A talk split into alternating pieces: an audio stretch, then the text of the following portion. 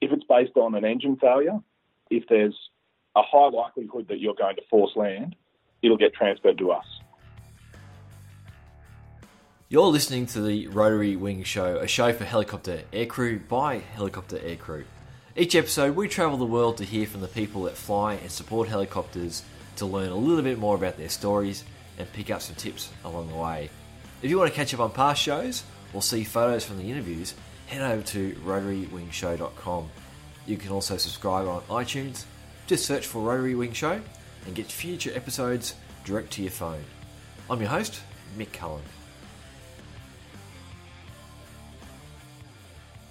This is episode 87 of the Rotary Wing Show. This is a podcast where we get to meet people from around the globe that are in the helicopter industry, or that, like today, we get to learn a bit more about the other agencies that we might interact with in our profession. There is always more out there to learn so you can get better at what you do. I'll introduce today's guest shortly. When we finish up here and I, and I cut across the interview, though, I'll play the alarm sound that you'll hear when an emergency locator transmitter or beacon activates. It's a pretty unique alarm, but some people tuning in may have never heard it before. And for the rest of us, it's probably quite a good thing that it's an alarm that thankfully we don't get to hear too often. So that's just a warning to adjust your volume if you need to.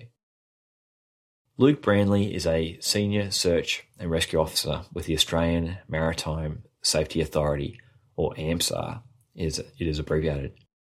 Despite the name, this is the agency that is tasked with reacting to any alert of an aircraft in distress in Australian airspace or the activation of an emergency locator beacon. I first met Luke at the Oakey Army Airfield, where we were posted together on Iroquois. Luke has done a heap of things since, and which we'll talk about shortly. And after getting out of the Defence Force, Luke has been involved in search and rescue for a number of years. I tracked Luke down recently and he very kindly was open to recording a chat. What I thought would be a good topic was to look at what happens behind the scenes in the event that we ever have to jump on the radio and declare a mayday ourselves, or if we have to activate an emergency locator beacon, or if an aircraft that we're holding a SAR time for becomes overdue. While what we discuss is sometimes specific for the Australian search and rescue region, the general outline is going to be pretty similar for whatever search and rescue organisation is active in the areas that you fly in. Globally, 121.5 MHz for VHF and 243 MHz for UHF are reserved as the aircraft emergency frequency. This is also known as GUARD. While 406 MHz is the satellite frequency, the following is what you'll actually hear on the VHF and UHF when an emergency locator transmitter is activated and then we'll jump across to Luke.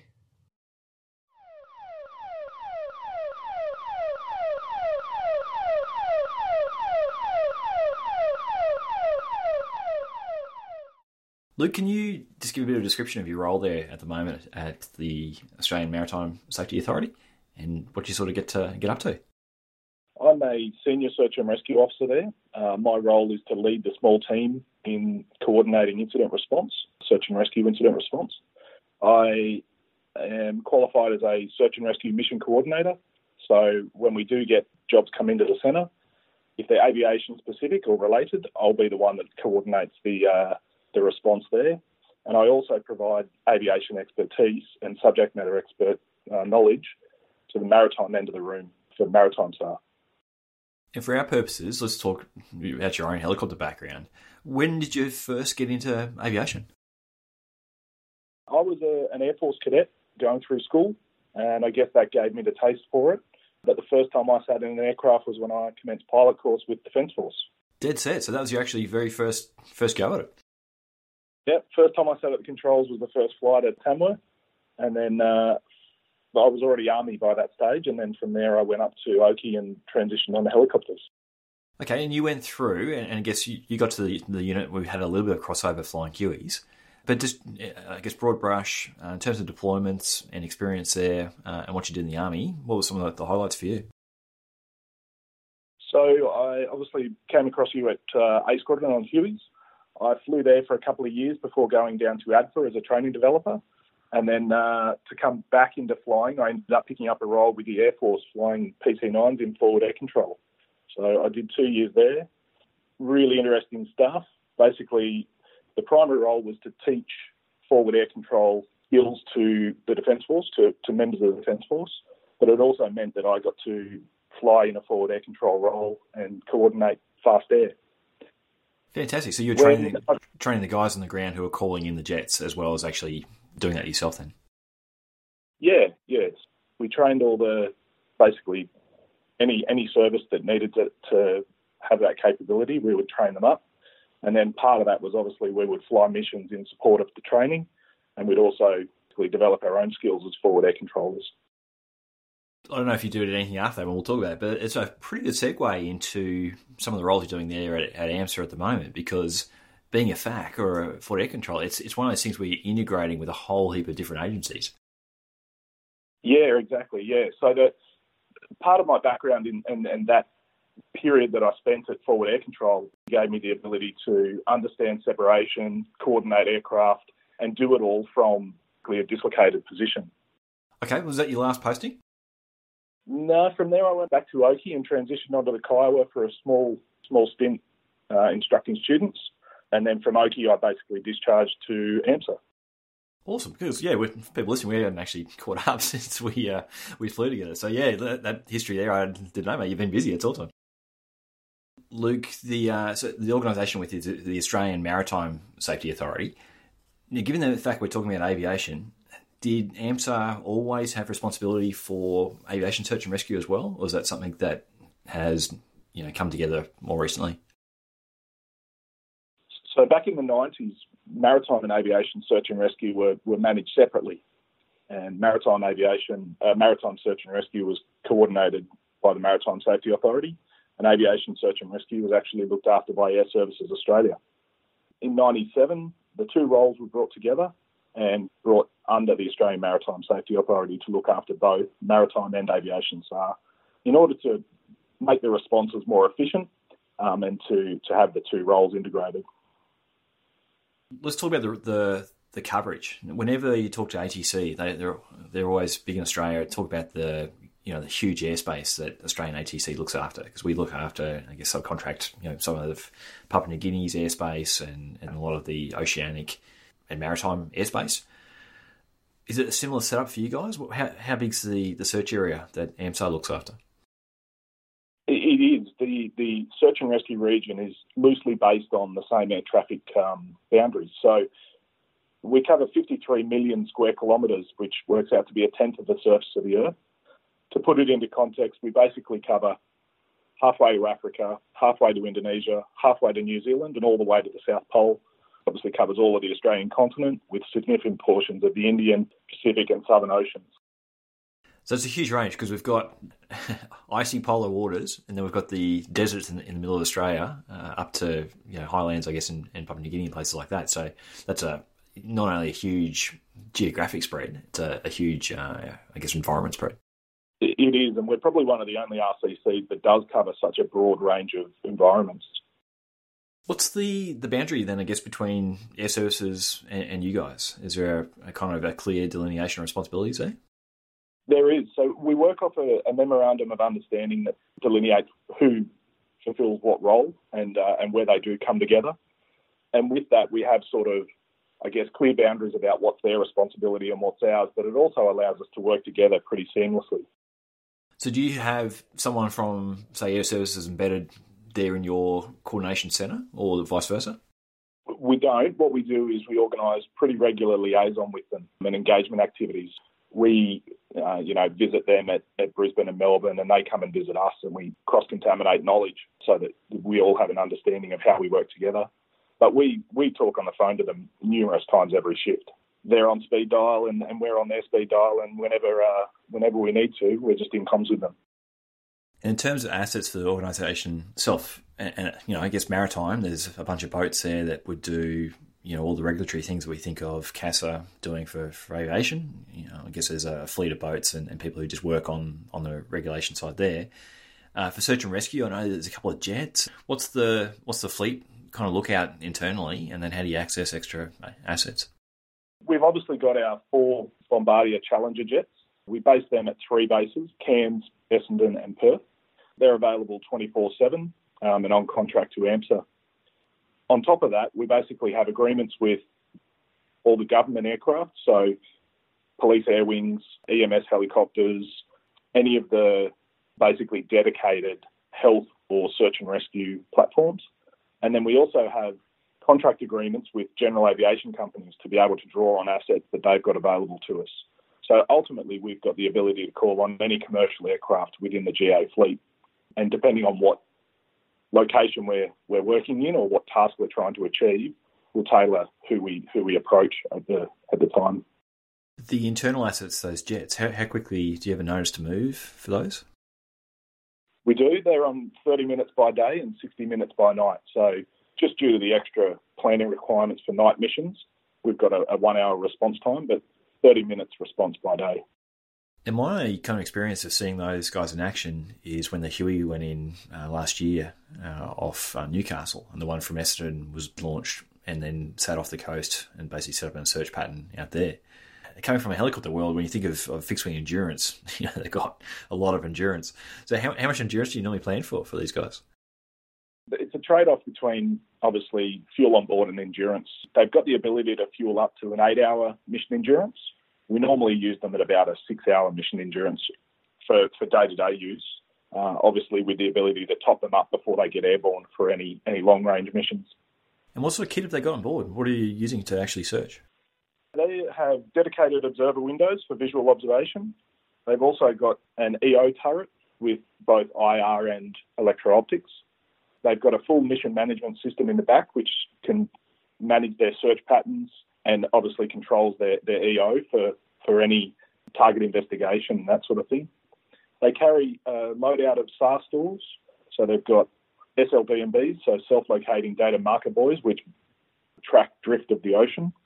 They've got life rafts, food, water, survival kits, communications packs, so we can drop if they get overhead a target and we're having trouble finding out what the nature of distress is, they can set up to drop satellite phones or VHF radios, and then we can get feedback from the survivors about what's required or what the problem is. They've also got VIDAR, so video detection, anomaly, and ranging.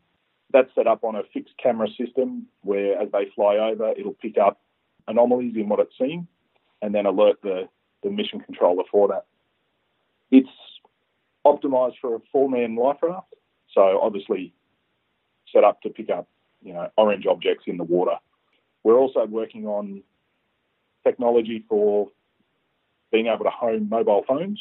Yep. And it's obviously got a 406 and 1215 distress beacon homing set up as well. Is there a standard profile? Like if it's over flat ground or over the ocean, is there a, a set height they normally go to to have best observation? depending on what they're doing. So if they're doing a radar search, they obviously have profiles based on the target and the ter- terrain and weather. But for visual observation, we use them below 1,000 feet down to 500 feet, depending on, again, what the target is. I mean, if you're searching for a, uh, an aircraft in flat open terrain, being down at 500 feet doesn't really add that much. But if you're looking for a person in the water, being down at 500 feet gives you that extra benefit, being, well, given how small the target will be. But general operations, the jet's really good for getting on scene quickly. It transits at 450 knots. And then for being on scene to be able to relay communications or to provide overwatch for any search aircraft that are operating underneath it. So that's primarily its role is as the first response and then also to aid in our coordination of the ongoing response. All right, look, if we come back from, the, I guess, the front end back to the back end there, when you turn up, uh, are you doing you know rolling shifts? Uh, is there is it mainly you know there's a lot of workers who are just on a on a day shift and then you just have a skeleton crew at night? What's the the manning for for AMSA or the search and rescue part? So we sure. So we run twelve hour shifts, six thirty to six thirty, and we have six people in the office by day, four people in the office by night. So the team's made up of two aviators and two mariners at night, and three aviators and three mariners by day. The shift starts with a handover where the off-going team will pass over all the operational knowledge, uh, any ongoing incidents, and then any planned activities for the shift.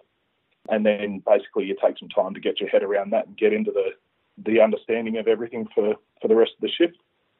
We've got 32 staff, or 34, sorry, trained staff, as I said, which man both the aviation and the maritime ends of the room. And when you walk in, is it one big room with uh, you know big projectors? I think we are joking before I hit record that you see in the videos in the movies. You know, they walk into a control center in the US and you've got a map of the world with people sitting at desks and phones and all that sort of gear. How would you describe it when you walk into the into the setup there? Yeah, pretty similar to that. It's an operations room first and foremost. It's uh, you know got workstations for each of the SAR officers. It's got multiple screens for their computers, phones, wall-mounted displays, and pretty much it's got uh, all the bells and whistles that we need to be able to achieve the role. Set up in one main area, but with two obvious ends to the room, the maritime and the aviation, but the two work together hand in hand through through incident response. I might have missed it. Did you say where where is it? Is it in Melbourne? Sorry, the the, the office is based in Canberra. Okay, Canberra. Yep. Yeah. So at the the AMSA head office.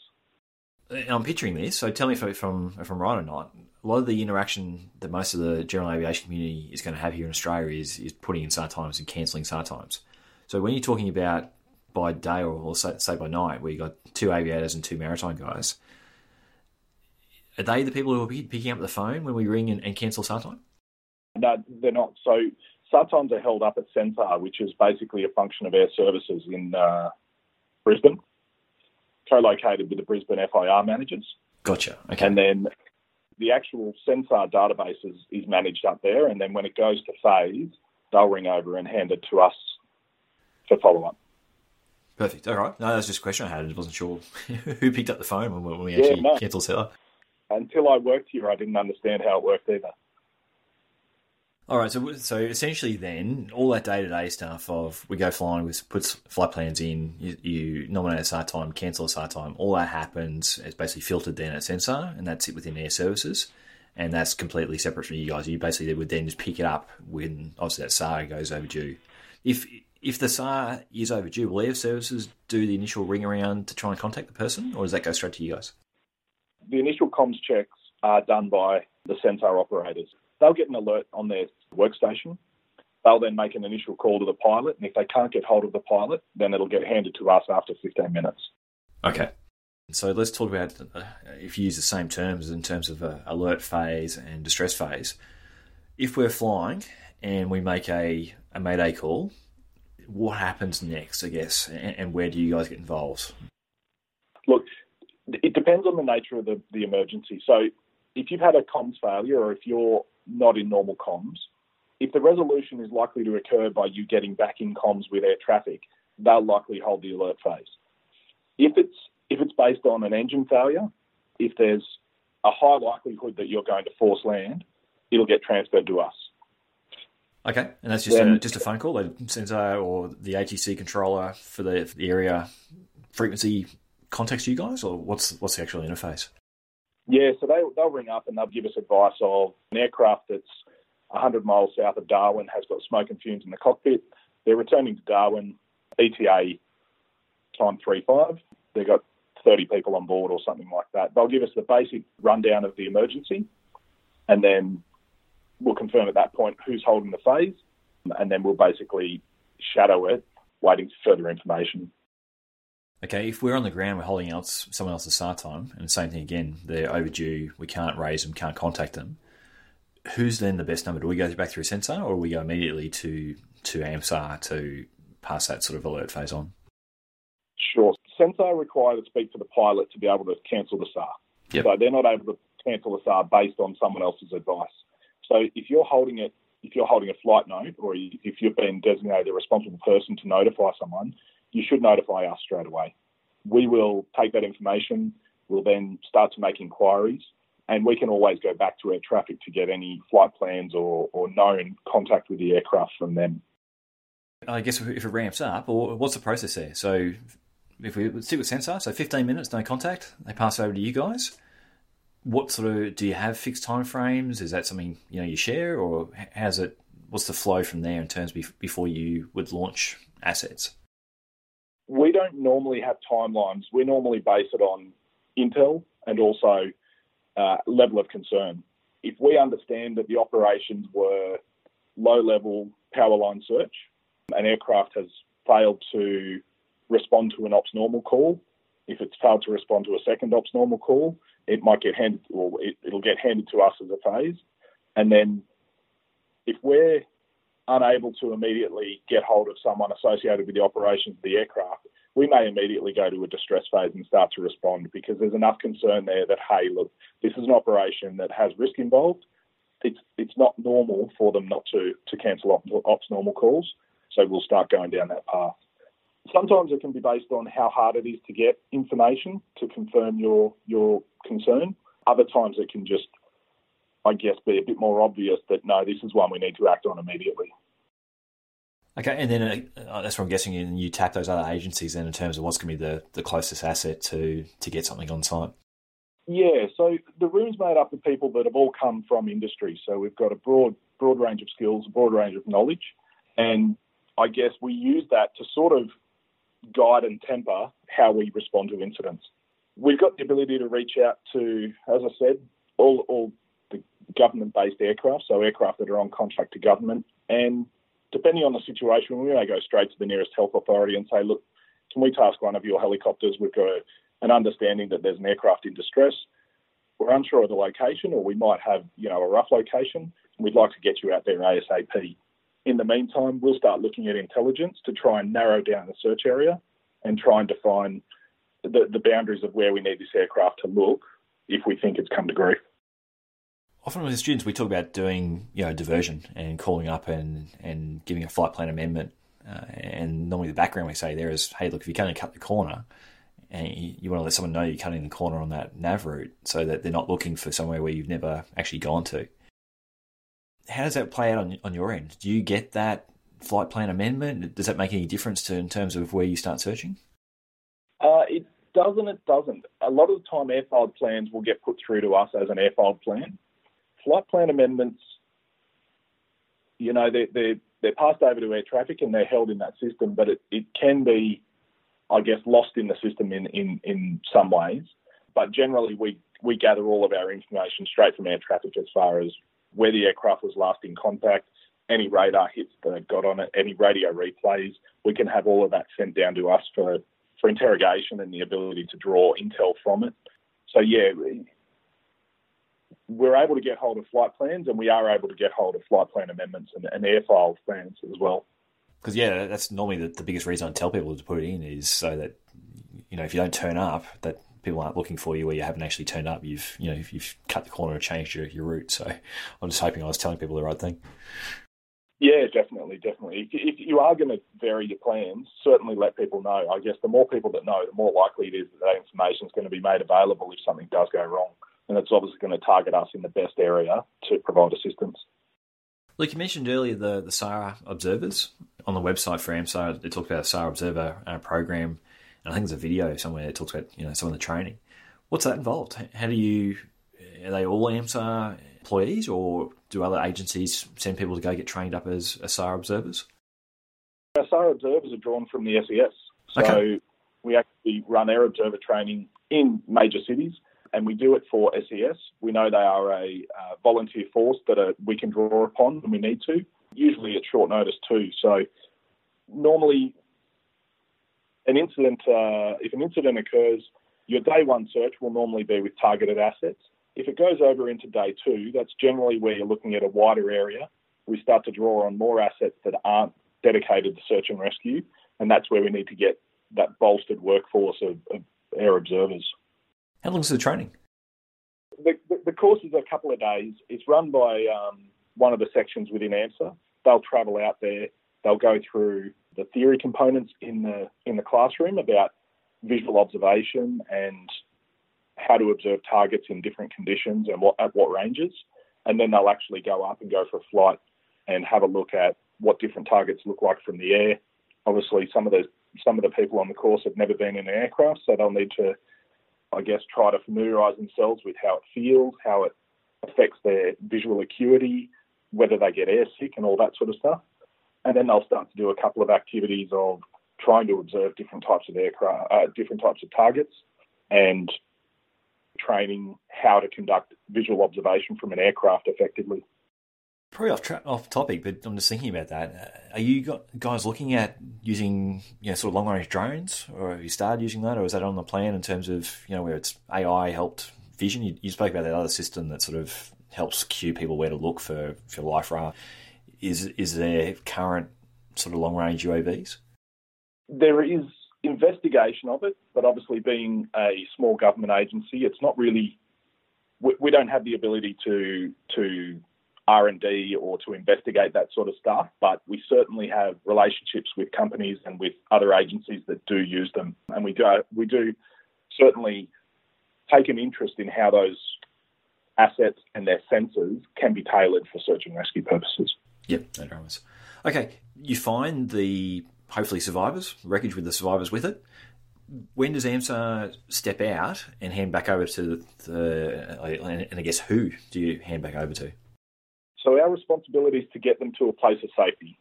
Once we've confirmed that there are survivors, it's still up to us to make sure that they come back to a place of safety. And that might be to winch someone from the water and bring them back to shore. It may be to take someone from a crash site and put them in a hospital that's when we start to get to, to remove ourselves from, from the responsibility of the job. There are times where a crash site might be handed over to police for further investigation, or a an incident that it's assessed that time frame for survival has expired, then we will hand that over to police uh, to commence a body recovery search rather than us continuing with search and rescue. And when do you bring ATSB in? A lot of their work is afterwards, but at what point do they start launching people to, to sites that? Do you, do you talk to the ATSB while you're searching? Yeah, we do. We've got a requirement to notify ATSB for any accident that we're made aware of or for any search that we commence for an overdue aircraft or anything that's likely to, to have an outcome where they need to be involved. We will give them an early notification and we'll also keep them updated with information as it comes to hand so that they can assess whether it's worth them mounting an investigation immediately or whether they need to take any action regarding, you know, grounding of fleets or any of that sort of flow on stuff from the ATSB perspective. Who pays for all this? You know, I know it's obviously a taxpayer, but there's been some pretty high profile incidents of either people uh, from international, and uh, you know, there's a lot of ocean out west of Perth, or uh, I guess uh, nuisance would be the right word, where people have been rescued due to, to possibly negligence is there a, yep. a, a, passing on of costs, or how does that, the cost get covered? The manning of the room and the, the capability is based on a community service obligation, so it's funded by community service funding. However, there have been examples in recent times of people that have made hoax mayday calls who have been prosecuted and fined, but generally the costs are footed just through government funding for LiveStar. So it's it's uh, there's an international responsibility under ICAO and IMO to provide a search and rescue service, and it's funded from that requirement. All right. What can aircrew do? I guess having been on the aircrew side and now sitting there in AMSA and, and being on the on the search and the rescue side of things, what are things that we do poorly? What are the things we could do better to make that process run really, really smoothly when we do need it? I think the biggest is to let people know what you're doing. And if that is filing a flight plan and a SAR time, then go ahead and do it. You, might be flying, you know, OCTA or you might be flying VFR and not think you need to, but providing us with information if something does go wrong is always going to make the response better for you. Yes, we respond to people who fail to cancel their SAR even though they're safe at an airfield, but I'd rather respond to that and have the information available to me if I need it than you know have people shy about lodging a flight plan and then have to try to search for someone where I've got no information available to help. Have you changed? I don't know if you currently still fly at all, but uh, you still do you still get airborne yourself? No, I don't actually. When I stopped instructing, I decided that uh, I guess it was time for me to, to step out of the cockpit, which made it really easy to make the transition into the role I'm in now. Um, and I guess there's elements of the role I'm in now that sort of steer me away from flying as well. I get to see the bad side of it far yeah. too often. Yeah, no, that's, that's fair enough. Because uh, what I was going to ask is go down the track of, you know, if you did start flying again or if you were currently flying, how you, you had changed or how you would change your behaviour in terms of you know, how much buffer to leave on SAR times or, or what you'd carry with you, um, those sorts of things? Yeah, look, it's an interesting point. I, I was thinking about it just before that one of the worst things we have is someone that is worried about failing to cancel their SAR time, so they put it for four hours past their arrival time. But it means that it's not really in the forefront of their mind when they go through their post-flight routine because it's not for another, you know, four hours. I think the half-hour buffer works really well in that it's sort of you're probably still in aviation mode when you get close to that time. It's still you're still thinking about it. There's quite a few times where someone set a SAR time for so long in the future that they're back home in bed the company's shut down. There's no one at the ops desk, and it's really hard to get hold of someone to to get the, to confirm their safety. But it also means that any SAR response is not going to happen until four hours after their planned arrival time.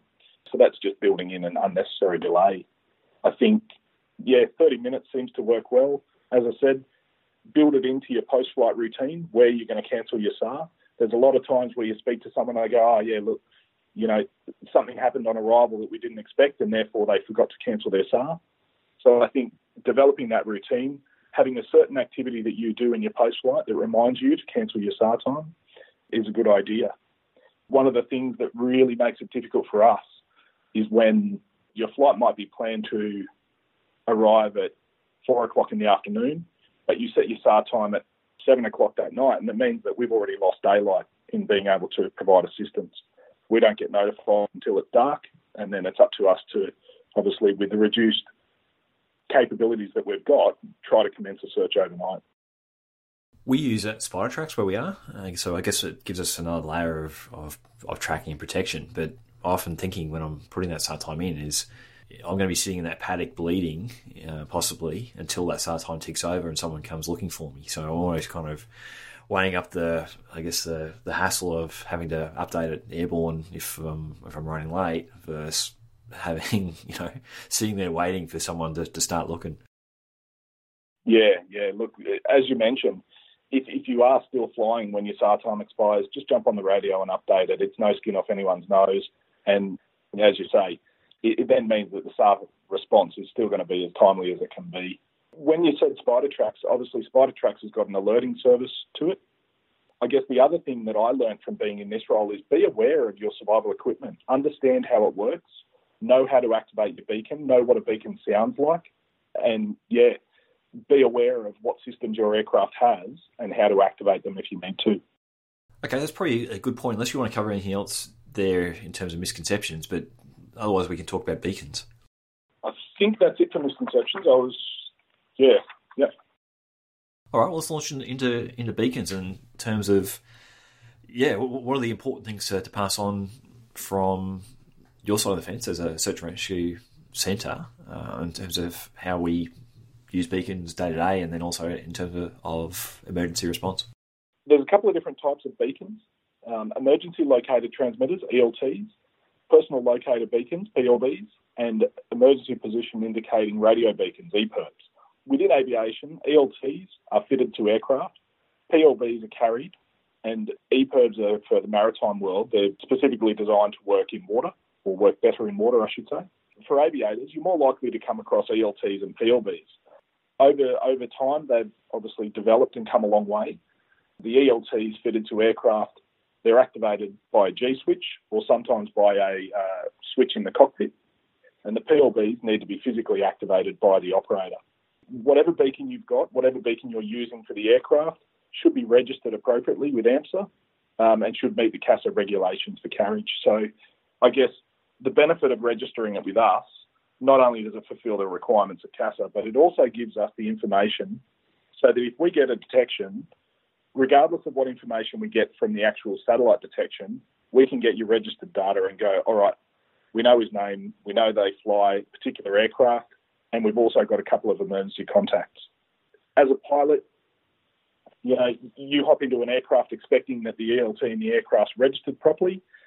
I guess what I'd suggest is that if you hold a position in the company that's responsible for those aircraft, it's up to you to make sure that they're registered properly and that the appropriate maintenance procedures are there to register them and test them.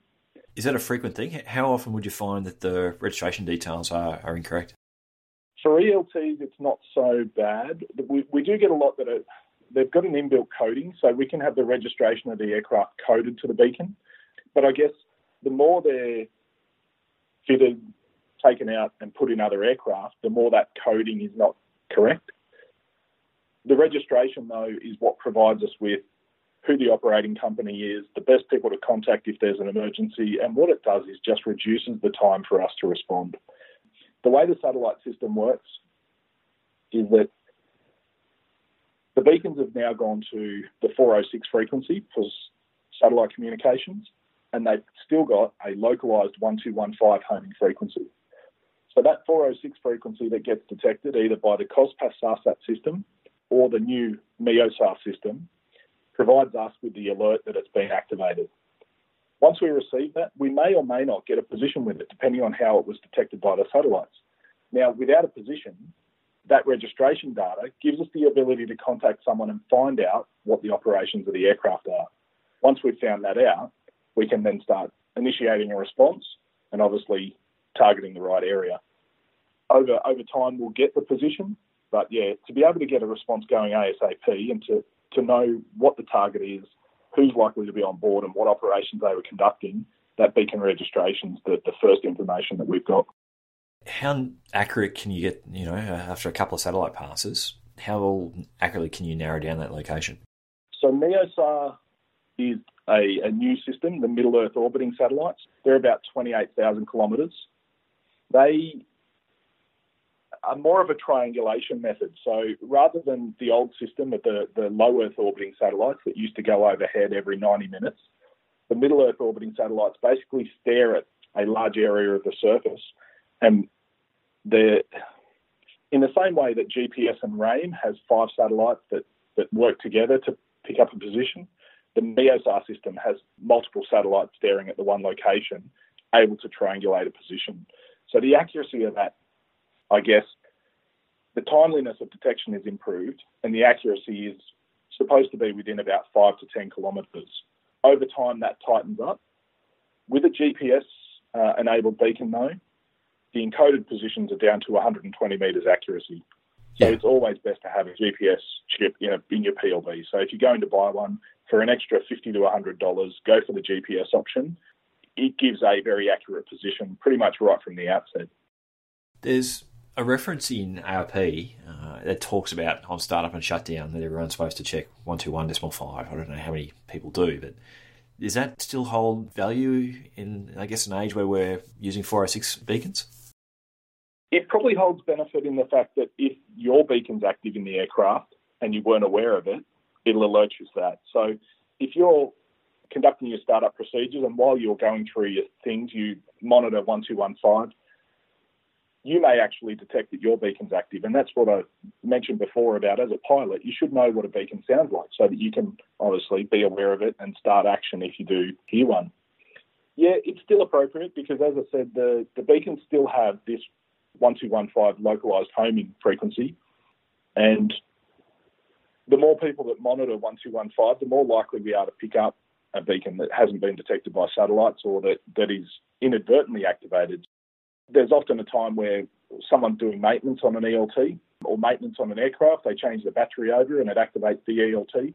Now that aircraft might be tucked away in a hangar, so the only signal that's coming out is a, a small a small lobe that's coming out from the, the hangar door. It may not get picked up for, by a satellite, but that 1215 might, might be picked up by an aircraft that's on the apron. You just remind me actually, because that's the last time we did talk. Is probably might have been even 18 months ago now. You rang up and it just happened to me that I answered the phone, and you asked us to go actually down to the hangar and and, and put on 121 decimal 5 to, to see if there was anything in the area because you'd had a report. So is that something you would frequently do? It's something that we can do, and uh, it's sort of one of those ones that's available to us if the situation dictates. If we've got low level hearings in the vicinity of an airfield, we've got no satellite to suggest that it's you know a proper deployment of a beacon is likely to be something under maintenance or something tucked away in a shed, uh, then yeah, being able to get someone on the ground to listen out on 1215 may be able to give us enough information to say, yeah, look, we believe it's at the air- airfield there, and we can get either ground homing equipment or aerodrome reporting officer to go around and try to find which aircraft it's in.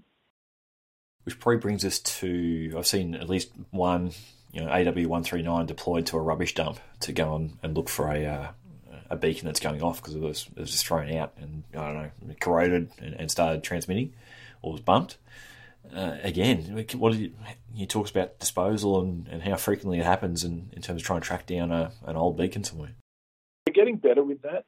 I guess we've started to realise that with MEOSAR, beacons that are thrown out don't tend to be picked up by the satellites. So if we start to get 1215 hearings with no 406 detections, we can start to sort of localise where it's coming from and start to go, yeah, look, it's likely to be disposed of. Additionally, any of the 406 satellites that we have, sometimes we are able to get a detection that actually plots in a, in a waste facility, and we can say pretty safely that we, we know it's been disposed of. The beacons have got a 10 year battery expiry, so we sort of go through waves where we start to see beacons of a certain expiry age being thrown out. I guess the important thing is that if you are going to throw your beacon out, yes, it's turned off when you throw it out, but being crushed in a compactor can obviously set them off. Being able to unscrew them, disable the battery, or remove the battery means that that won't happen and it'll stop us being called to waste facilities to try and find active beacons. And if you updated your register, that would basically cancel that particular beacon out anyway, or do you still have to respond to every activation? If it's registered and it's been registered as sold, we've got the ability to call the previous owner and confirm when it was thrown out. Normally, they sort of activate within the first week of being thrown out. okay. um, so, what day's bin collection? Oh, yesterday, right. And did you throw your beacon out? Yeah, I did. I, I cleaned out my boat or aircraft after the last trip and I might have thrown it out. So, yeah, uh, registration detail still does help us with the intel gathering for um, inadvertent beacons. The most recent YouTube video up on the AMSA channel there is uh, someone from NASA talking about a new type of ELT that they're trialing um, with astronauts, just because that's who they've got available for when they come back and splash down in the ocean.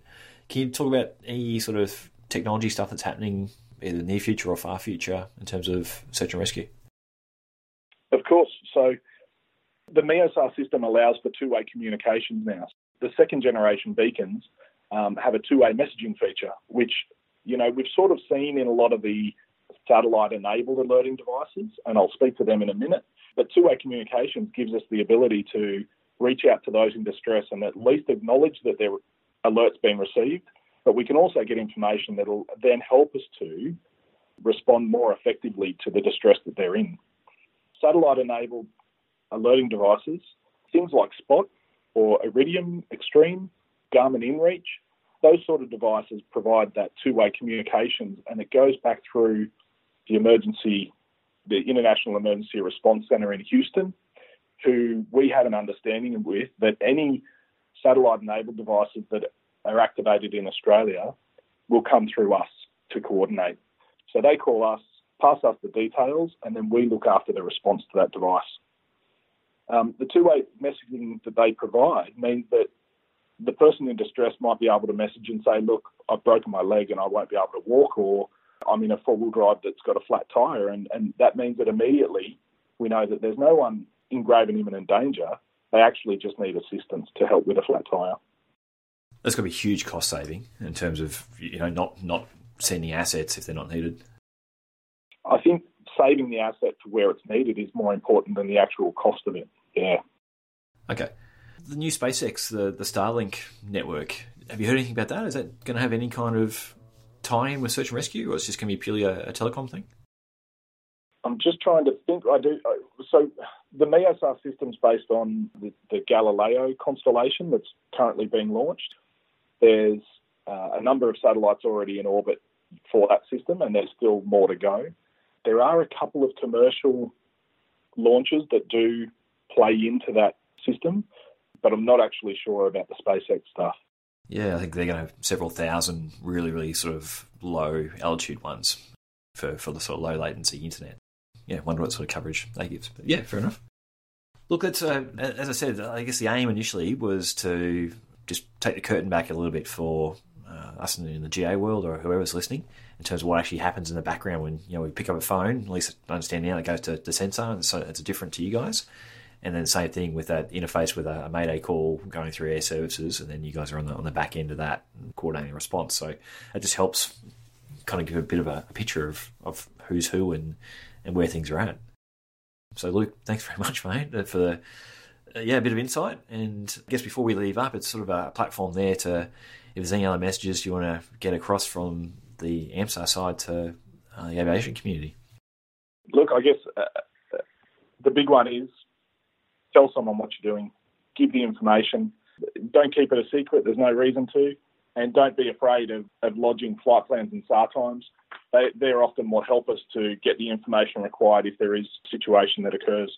It might not be related to the SAR time and its expiry. It might be related to making a distress call, but the flight plan that you've lodged might be able to give us some more information to help in that situation too. So every shift that we walk into is unique. We take handover. We, we don't know what job's going to be underway, but we go to work to save to save lives, and knowing that basically gives us the fulfillment we need. As with any job involving responding to distress, there's always going to be good days and bad days. And we unfortunately see a lot of people on the worst day of their lives, but to be able to help them in that situation is just so satisfying and it makes us proud to be part of the search and rescue system. Awesome. All right. Well, thanks so much, Luke. Hey, good to talk to you, Mick. That was Luke Brandley, again, a senior search and rescue officer with the Australian Maritime Safety Authority. Hopefully, you never need to call on Luke and the rest of the search and rescue team at AMSA or, your country's equivalent. Thankfully, though, that expertise and capability is there in the background as another layer of protection for us, day and night. There is a heap of information in there that goes beyond what you can pick up from just reading the search and rescue pages from the en route supplement or aeronautical information pubs. One of the really useful things I got from it is that it just helps to humanize and picture what is happening at the other end of the phone when you need to call these guys and ladies.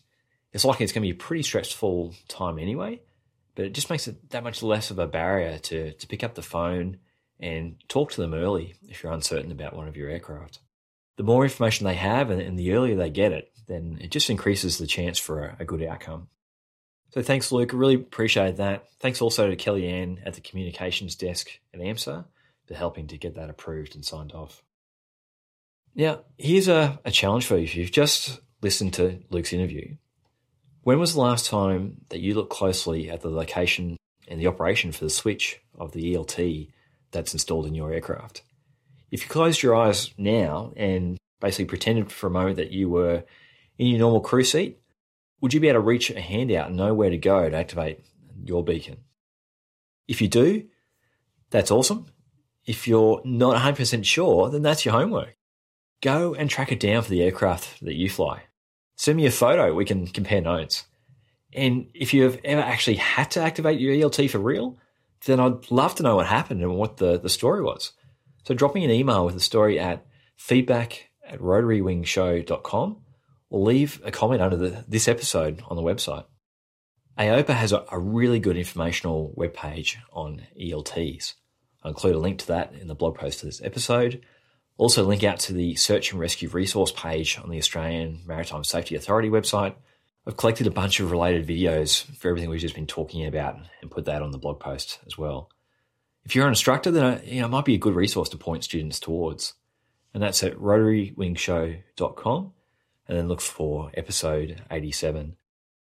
This episode, like all the others, is brought to you thanks to the following awesome people Rendell, Michael, Jason, Peter, Tony, Kevin, Heath, Gareth, Chris, Jake, Eric, Kieran, Shannon, Mark, John, Hal, AJ, Jack, Michael, Brent, Jason, Bill, and Mike.